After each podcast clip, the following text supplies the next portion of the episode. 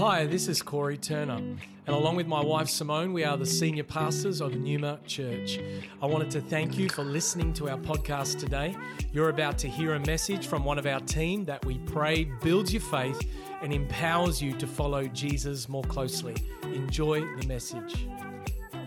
Let me talk to you for a second. Let me tell you a story about why I why I wrote this message. Um, I, was listening uh, to, I was on a four hour road trip and I was listening to, the podcasts were just on random. And this guy came on, he had a PhD in social anthropology. Whether he was religious or not, he certainly made no issue of it. Um, and he was just simply talking about the anthropological responses to pandemics. How do human beings act in the middle of pandemics? Nothing has changed much. And how do human beings act at the end of them? And he went back through the last eight great. The smallpox pandemic of 251, 336 AD, which is universally agreed upon as the worst year to ever be alive. The reason is, is because a volcano erupted over Iceland. No one knew where Iceland was. There was no modern mapping, and it made the sky of Europe go dark for two years. It was cr- quite a crazy sort of thing. Justinian plague 341. Anyway, he, he, goes, he goes through all of them. And here's the part that's relevant to us. Here's what he said He said, At the end of every pandemic in the history of the world, here's what happens you have a three year rush of people wanting to be regrounded in faith and spirituality. The reason is, is because of the effects of isolation, the delusion of freedom, and what they put their faith in did fail to deliver. Now, what that means for us is that we have a once in a lifetime opportunity from January 2023 to January 2026 where people are going to be rushing back in here asking questions about faith asking questions about Jesus. It gives us an opportunity to reclaim the beauty of words that have lost their beauty. Words like Christian. The word Christian is not beautiful. And, it, and it's not the left's fault, it's not the woke's fault. It's us. It's us. Words don't matter. How people picture words working matters. So, someone that doesn't know me, if they say, Are you a Christian? I just always say, I, I don't know. I have no idea if I'm a Christian. They'll say, Come on, man, it's a yes or no question. I mean, no, no, no, I don't know what you think a Christian is. Yeah. And because I don't know what you think a Christian is, I'm going to say yes. Yeah. Your idea of Christianity might be lunatics, right? So you tell me what you think a Christian is, I'll tell you if I'm that. Christians are not climate experts. We're not sex experts. We're not politics experts. We're not. We're not Bible experts either, nor are we called to be. We're called to, we're not called to get every verse of the Bible right. We're called to fulfill Scripture how Jesus applied Scripture. We're not supposed to be known for our amateur predictions of doom. We're not supposed to be known for that.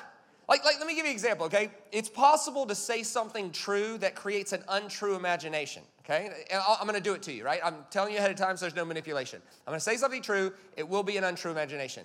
One day you'll stand in front of Jesus and he'll judge you. That is true. What's not true is the imagination I just created in the Western world.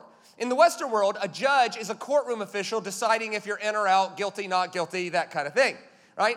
The, the problem is, is that the word judge in Hebrew is not a court official. It's shofet, which is defender, right? Psalm 84, God is the judge of the orphan. Why is God judging you guilty orphans? No, what? He's defending the orphan. And there's a whole book in the Bible called the book of Judges, these people aren't courtroom officials. They're people anointed by God to set people free. So when I say you're going to stand in front of Jesus and he'll judge you, what I mean is one day you'll finally be in the presence of the one fully anointed by God to set you free. That is a more beautiful picture. In that sense, I want you to be the most judgmental church in Melbourne. What I mean by that is, I want you to be people willing to engage people's broken stories, not to hurt them or criticize them or condemn them or shame them, but to involve ourselves in the story to make a better narrative out of it. That's beautiful. Jesus said, They'll know you're my disciple by your love, not by your vax stance, your mask stance, your health stance, your climate opinion, your political opinion, your opinion about sexuality, not, not by your amateur predictions of doom, but by your love.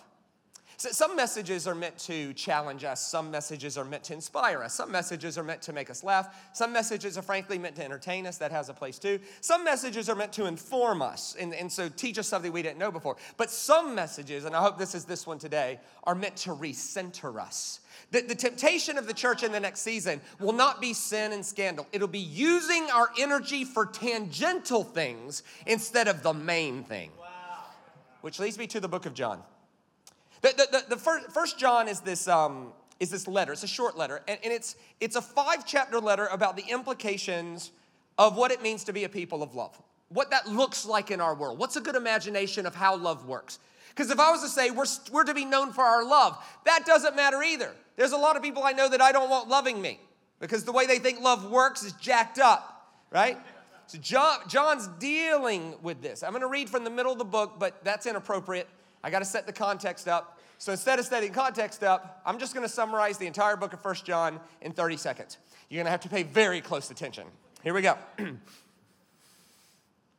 1 John chapter 1, everything you saw in Jesus Christ was true since before the foundation of the world. Jesus did not inaugurate a new reality about God. He just simply showed you what God was always like from the beginning because God was like Jesus, exactly like Jesus. God had always been like Jesus. We did not know that, but now we do. And when God starts forgiving the sins of the world through Jesus Christ, He doesn't just forgive the sins of a small group of people in one part of the world. He offers that love to everybody everywhere with the hope that everybody everywhere will be so inspired by that level of love that they treat their world better and in love. Because you cannot say you love God and not love your your fellow man. Anyone who says they love God and doesn't love their fellow man, they're a liar, and the truth is not in them because the world is tired of people who say they love Jesus, but when you look at their life, they don't love anything else.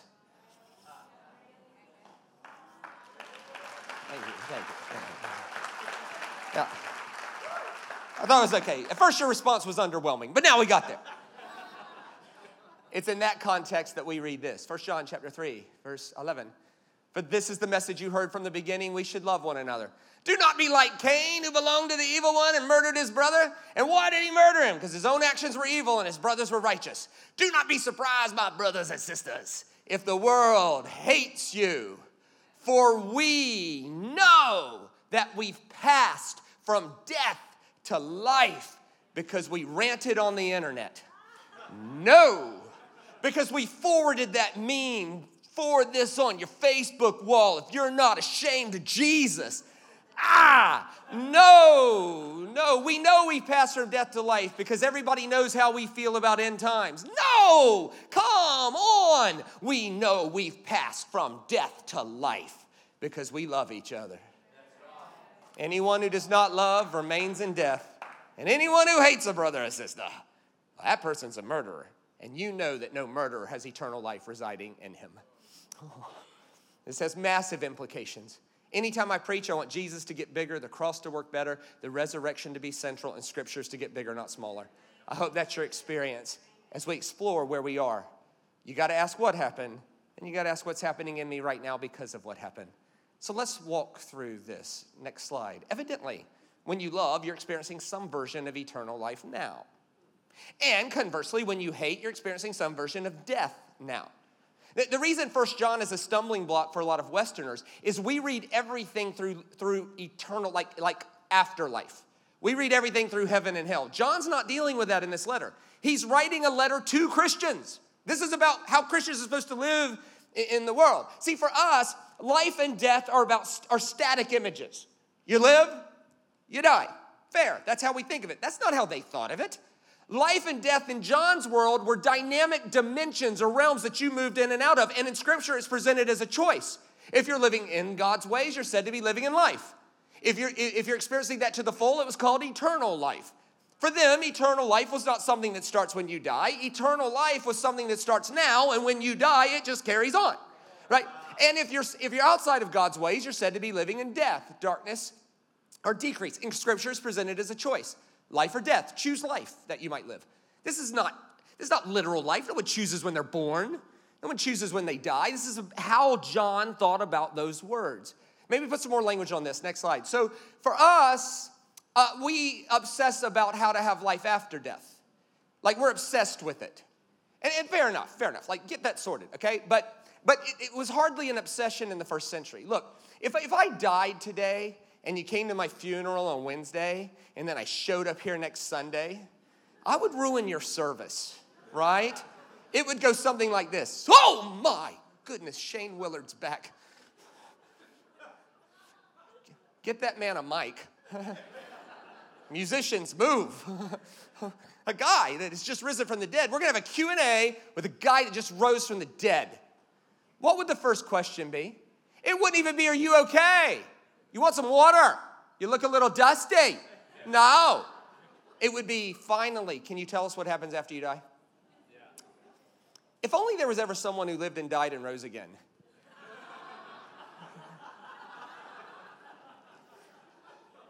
so there's this guy named Jesus, and he lives and dies and rose again, and he comes back from the dead. And how much does he talk about the afterlife? None. How much does he talk about heaven? None. How much talk about hell? None. I find that unbelievable. What I find more unbelievable is no one asked. Here's what you would expect. Oh, great, you're back. What was heaven like? What was hell like? We heard you preach there. How'd your altar call go? Did you clean out hell, you rascal, you? You know, when you rose from the dead, tombs everywhere emptied, where'd those people come from? All these weird things they could have asked him. Not one person even asked. Their response was, Oh, great, you're back. Are we gonna take over Rome now? Is it now heaven's coming to the earth? See, we obsess about how to have life after death. What John's dealing with in this book is how to have life before death how to actually live here, now, today. The, word he uses is metababakemen. It just means to change basis. Like if you're finding your life on the basis of death and you want to know you've been moved to the basis of life, your first choice is to choose to be a loving person.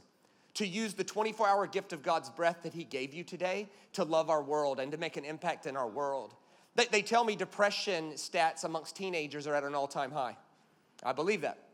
What I also find is I find that unbelievable. I can believe something and find it unbelievable. Like if you're in your 60s and you hear a 16 year old going, I'm not coping with the stress I'm under, isn't, aren't you going, what, what exactly about your life is stressful?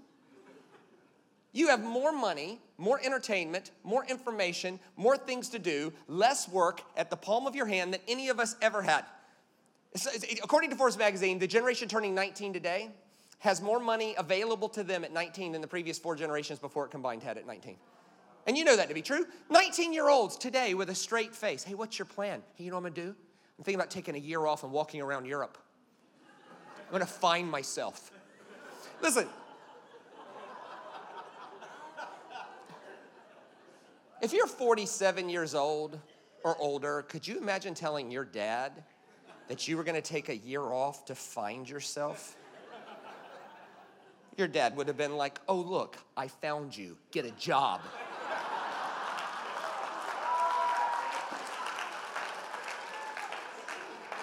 Nonetheless, I, I, I was talking to this mom and her daughter. I don't do counseling, although my master's is in clinical psychology. I don't do counseling, but I was out there. She said, Would you talk to my daughter? She struggles with depression. And listen, disclaimer I have a master's degree in clinical psychology. I take mental health very seriously. If you um, are struggling with your mental health, please seek the services of a competent professional and not your cousin Earl on YouTube. That said, that said, sometimes depression is just a matter of not using our breath right. I, I, I asked this girl, I said, Tell me about your normal day. She was watching TikTok five hours a day. Listen, you can't take the 24 hour gift of God's breath and use five hours of it watching nine second videos of cats doing handstands and not be depressed. Of course, you're depressed. John says there's a better way to live. It's called love. Again, what does that mean? What, what does that mean for our world? What, let me show you what he says. Next slide. So, John says one entry point into life is to loving each other. And here's the example he uses, and then we'll read it. He says, Think about it like this All of life is a gift. If you want to see the world how Jesus saw the world, there's two ways to see it. One is that you earned your life.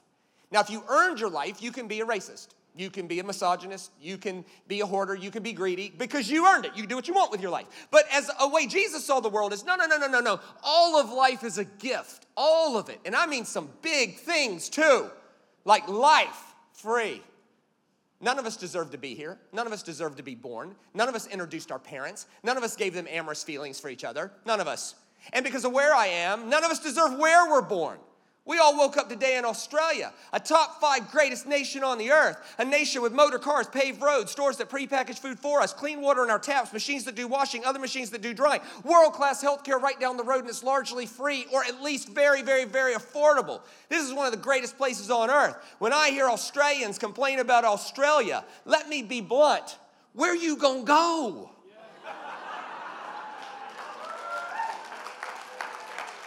I've traveled the world. Option B will suck worse. Like, come on, man. Don't ever buy into like a lack of perspective is the enemy of hope. Like somebody told me the other day, man, Australia really persecutes Christians. Persecutes Christians?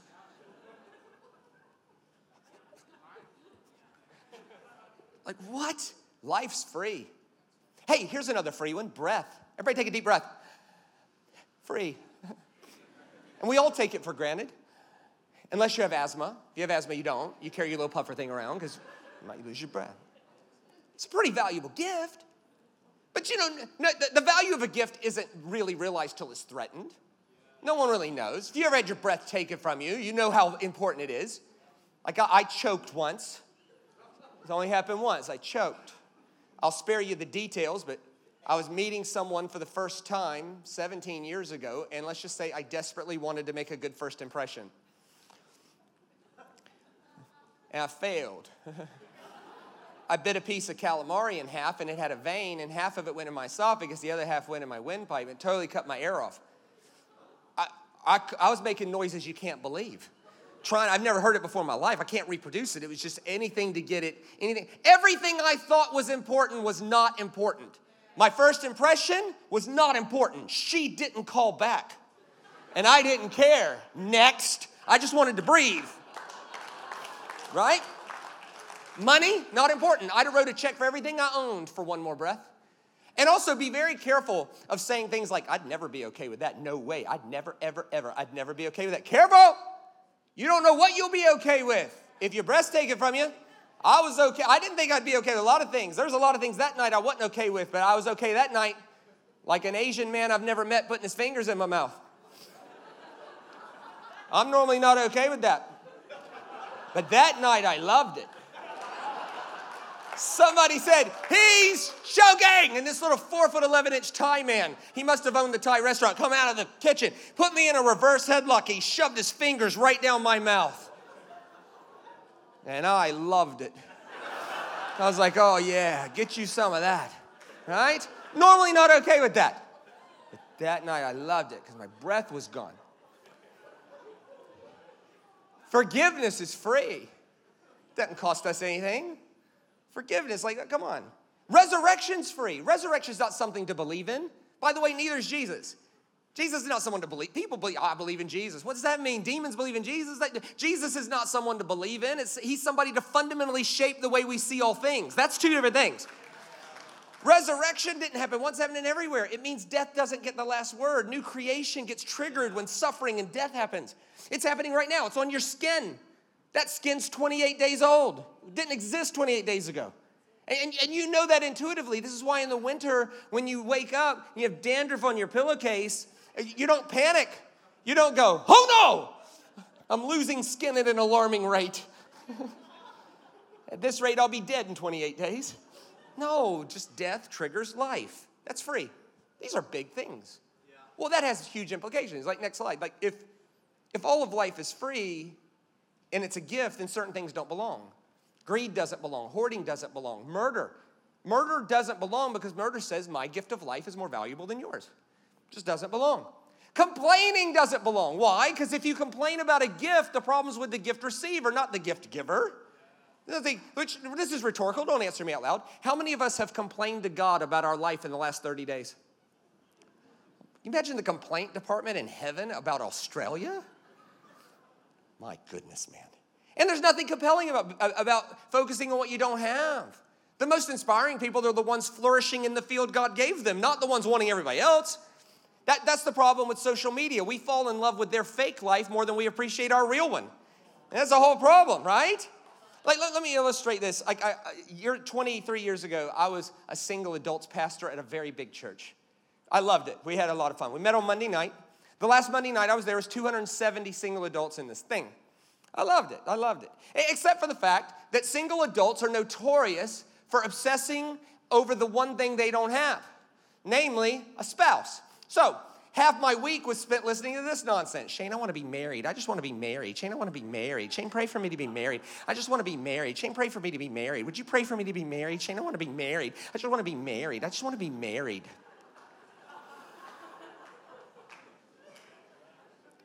No, you don't. Look, follow my logic here. If you're not coping with the stress of being single,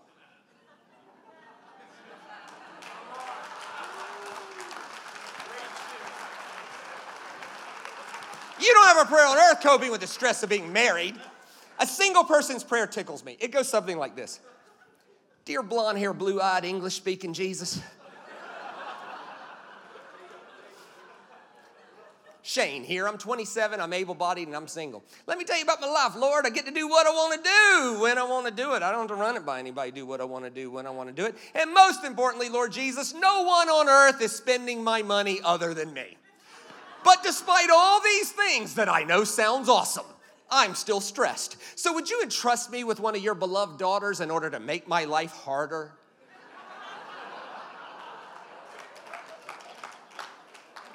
Ridiculous. My other job at the church, because I have a master's degree in clinical psychology, was I was the church psychotherapist. And 90% of church counseling is marriage counseling. So half my week was, Shane, we want to be married, we want to be married. The other half of the week was, Shane, we want to be single. We want to be single. The married people wanted to be single, the single people wanted to be married. And I was like, I don't know what to do. I can hook y'all up. I don't know what to do. no one wanted to bloom in the field God planted. Look, the, the, look, if you're married, be the best married person in the room. What other hope do you have? Pray for a comet to come to earth to bring you sweet relief? No? And if you're single, be the best single person in the room. The most compelling single people aren't the ones believing God for a spouse. They're the ones saying yes to the infinite possibilities God has in their life now with the throttle on the ground. That's compelling. Look, a 90 second aside for a second. And I need to talk to the single adults. And at the end of this, you married people better say amen, okay? I'm right about this. All right. If you're single, right here, all right? Right, right here, right here, right? All right number one, there's nothing compelling about focusing on the one thing you don't have. Most compelling people are flourishing in the field they're planted in. That's number one. Number two, you don't need to find the one. That's just stupid. You need to become the one the one you're looking for is looking for. That's number two. Number three, put your list away. Okay? Nothing objectifies a human being like making a list about them. Are you kidding me? Let's say you're going on your sixth date and it's going well, and this is the conversation.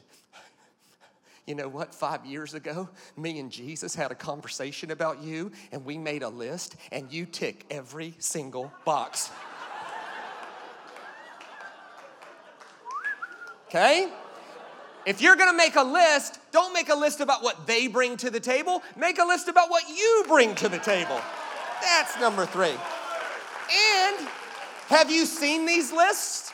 Come on! These people don't exist. This guy is just a while back now. He's like, Pastor Shane, I want you to pray over my list. I'm believing God for a wife. I'm believing God for a wife. I said, Let me see your list.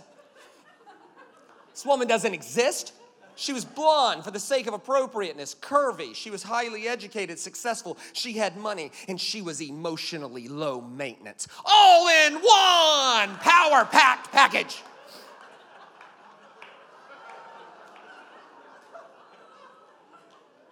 I I said, mate. That tells you where he lived, right? Uh, Geelong. Um,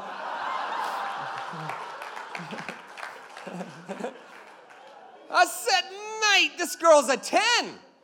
He said, Of course she's a 10, Pastor Shane. When you, when you believe God, you believe God for a 10. He's the God of more than enough. He's the God of the possible. Of course you believe God for a 10. What's the problem with believing God for a 10? I said, The problem is, bro, you're a four. like on your best day, you're a four.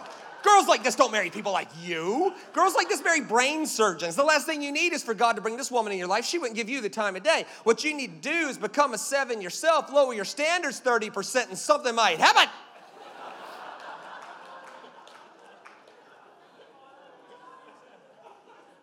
Number four, never, ever, ever, ever, ever, ever, ever, ever, ever, ever, ever ask someone to change while you're dating them. Dating is someone's sincerest attempt to impress you. If their sincerest attempt to impress you fails to impress you, leave. When you're dating, pick the thing about them that annoys you the most. Multiply that thing by five add some occasional horrendous smells, and you've got marriage. If you still love them, you probably found the one. And all the married people said,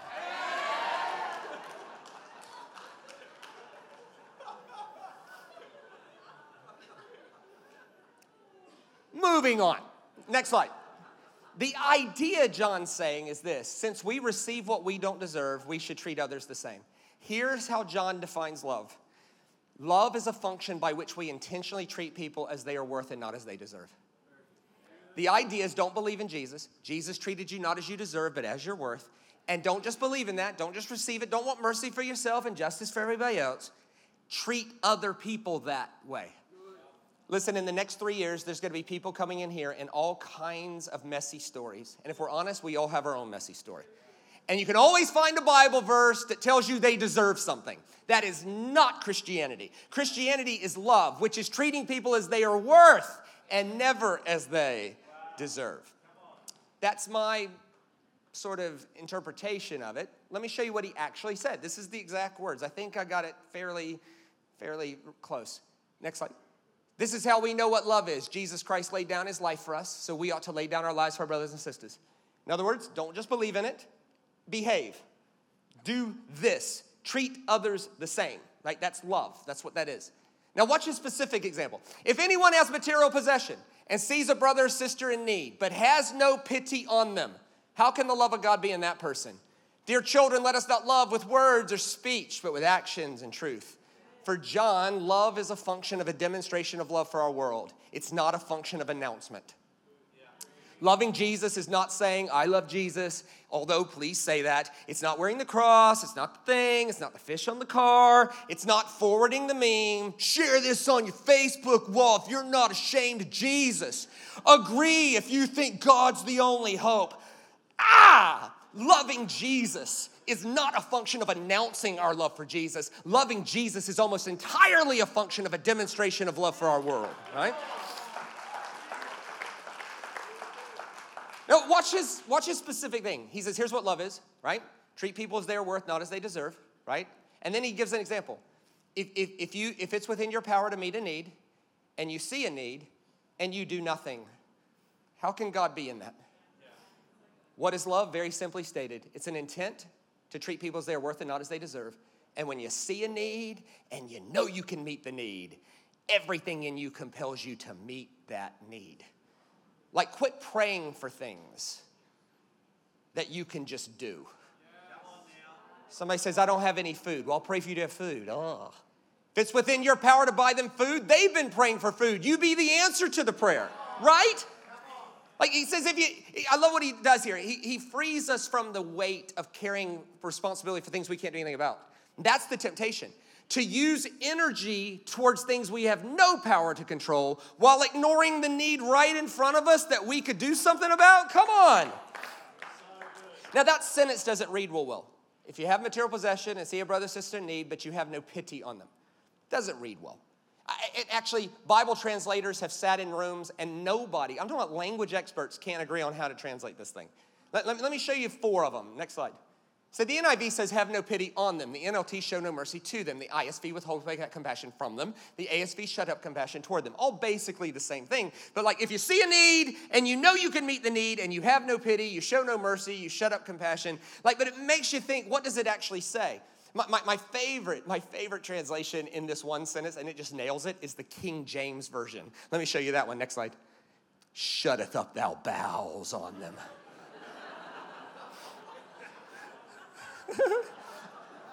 Isn't it amazing how the English language has changed? In the 1600s, it was a good thing to open your bowel on somebody. It was a metaphor for being generous or kind. Um, I, I could tell you in this one instance, in this one instance, the King James Version absolutely nails it. It just nails it. And the reason is, is because in the first century, the center of your life was not your heart. It is for us. That's how we speak. We go, I love you with all my heart. That song moved my heart. Boy, that thing moved my heart. I put my whole heart into that, right? I, when we speak metaphorically about the, the, our center of our life, we talk about our heart. Not in the first century. All those Bible verses about seek the Lord with all your heart, trust me, if you go look it up in the original language, it's not heart, it's bowel, right? The reason is, is because in their mind, the center of life was the lower part of your stomach. Very simply, babies come out of here, right? And so the idea is if that's where life grows, that's where the center of life is. You see women get pregnant. So this is where life grows. So you would speak of the bowel as the. Let me illustrate. So if you were dating someone in the first century and you and you said, "Sweetie, I just love you with all my heart," well, that's creepy and weird. That beating thing in your chest, that's just strange, right? You're probably going to break up, right? But if you were dating someone in the first century, what you would say is, "Is sweetie." oh, mm, oh, sweetie, I just want you to know I just love you with all my bow. Well, if you said that, she'd be like, oh, you move my bowels too. It, it was that. Let me show it to you in the original language. This is the original language. Next slide. So the original Greek John wrote it in, right? Here's what he says. Klease ta splachna. It's pretty easy to see. If you see a need and know it's within your power to meet the need, and you klease ta splachna. Klease, close, ta, the, splachna. Your, splachna. Your, your, your bowel. Essentially, he says, if you see a need and know you can meet the need and you shutteth up your bowels, how can God be in that? Now, we would never say that. We would say, don't close your heart. Don't close your life. Don't close off your mercy. Don't, like, that's how we would say it. In the first century, don't close your bow off. In other words, here's what love is love is treating people as they are worth and not as they deserve. And when you see a need and know you can meet the need, you open your splachna all over that need. That's the idea of love. John says, You really want to live? You tired of being a little depressed? You are? Tired of being a little anxious? Wake up every day intentional about love. What does that mean? It means we're going to treat people as they are worth and not as they deserve. And when we see a need and know we can meet the need, we're going to live life with an open splat. Now, John's key to living life, next slide, is simply this open your splachna. Now, great sermons are not meant to be agreed with nor disagreed with, they're meant to be wrestled with. Let's wrestle for a few minutes about three thoughts. Next slide. Do you experience God yet leave the same? Are you hearing stories about other people's encounters with God and changes their life, and you're like, I don't, like I don't know. Look, it, it, it might not be you, and it, it's definitely not God, and it might not be that you're a bad person. It could be that you're experiencing God with a closed splachna instead of an open one. To, to be like it's it's statistically improbable. There's not at least one of you that's here, but in your mind you're somewhere else. But you can't wonder why you're missing what's going on in here if in your head you're somewhere else. Yeah. Um, you know, do you relate to someone who's hard to love? You know, that person you just wish God would take them to heaven? You know, that one? Maybe, maybe open, uh, open our splachna. Um, the most obvious application for today is simply this Do you see a need and know you can meet the need? I want to pray a prayer with you, and then I'm going to talk to you for about three more minutes, okay? Only if you want to get in on this prayer, um, I invite you to. If, if the Holy Spirit's moving you, please do. If not, don't worry, okay? First prayer Lord Jesus, may no one ever reject you because of how I'm presenting you. If you're willing to pray that. Second prayer Holy Spirit, would you speak to my heart about a need that is well within my power to meet the need? And then give me the courage to act. Would you look this way? Is there a need and it's within your power to meet the need? It is statistically improbable that there's not at least one of you who could write a check for $100,000. Let me finish. And you wouldn't even feel it. Your net worth would go from 13.4 million to 13.3. You'd be okay. What are you gonna do, bro? Open your splachna, man. You might say, Shane, seriously, I got like $5. I've only got like $5. Okay, then right here. If you only got $5, then you are not the financial answer to anything. You probably need a job. So, let's take money and set it over here. Money doesn't exist. Here's the one here's the one thing we we all have the same amount of. Time. Is there not a need around here you could meet simply with your time? When I got here today, there was nice people greeting me. I know where to go because I'm family here, but people coming here for the first next three years, they'll be rushing in here. Somebody's got to show them where the bathroom is. Where do you take kids? What do you do? What's the go? What, what's what's the you, you mean you can't show up 30 minutes early and be nice to people? That's our thing? God bless me with more. Why would God ever bless us with more if we're not going to use that? Come on, man. Open your splachna. Somewhere there's someone looking after kids right now. And I don't know who they are, but I love them right? Because this service is better without children in it, right? It's true. Shut up, be quiet. And children shouldn't have to listen to me. I'd be the worst children's pastor on earth. Hi, boys and girls, we're gonna talk about splachnas. No. Can, can we not give a couple hours a month to show the love of Christ to children? Come on, man. Open your splachna, bro. Say, Shane, seriously, I hate children. They're disgusting. They're horrible. Okay, you're probably not our children's person. You, you, you, we, we want to save the children from you. Um, but there is a youth ministry.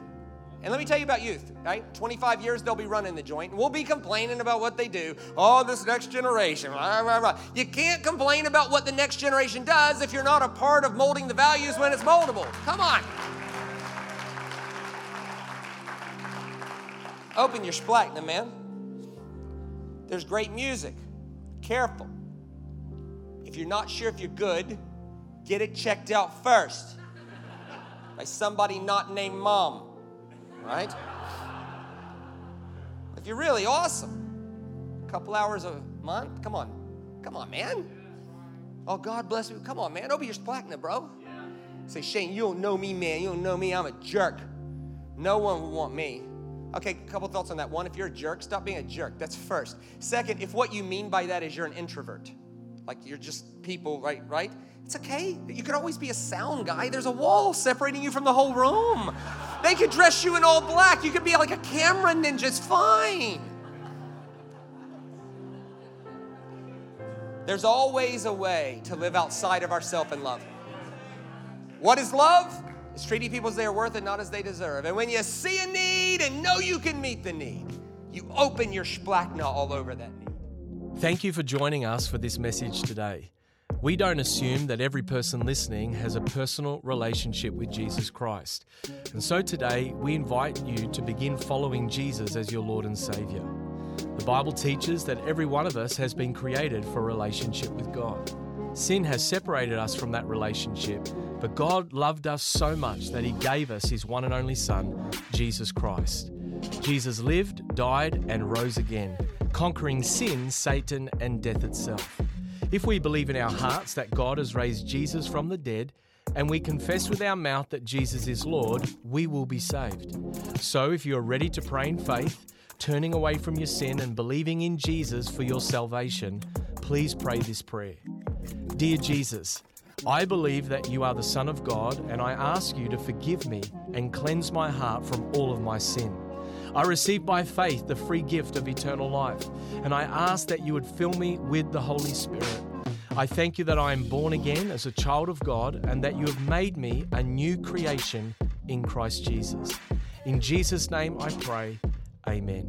If you have prayed that prayer for the first time, we would love to know and help connect you to a local church in your area. You can contact us on our website, numa.church. Thank you for listening.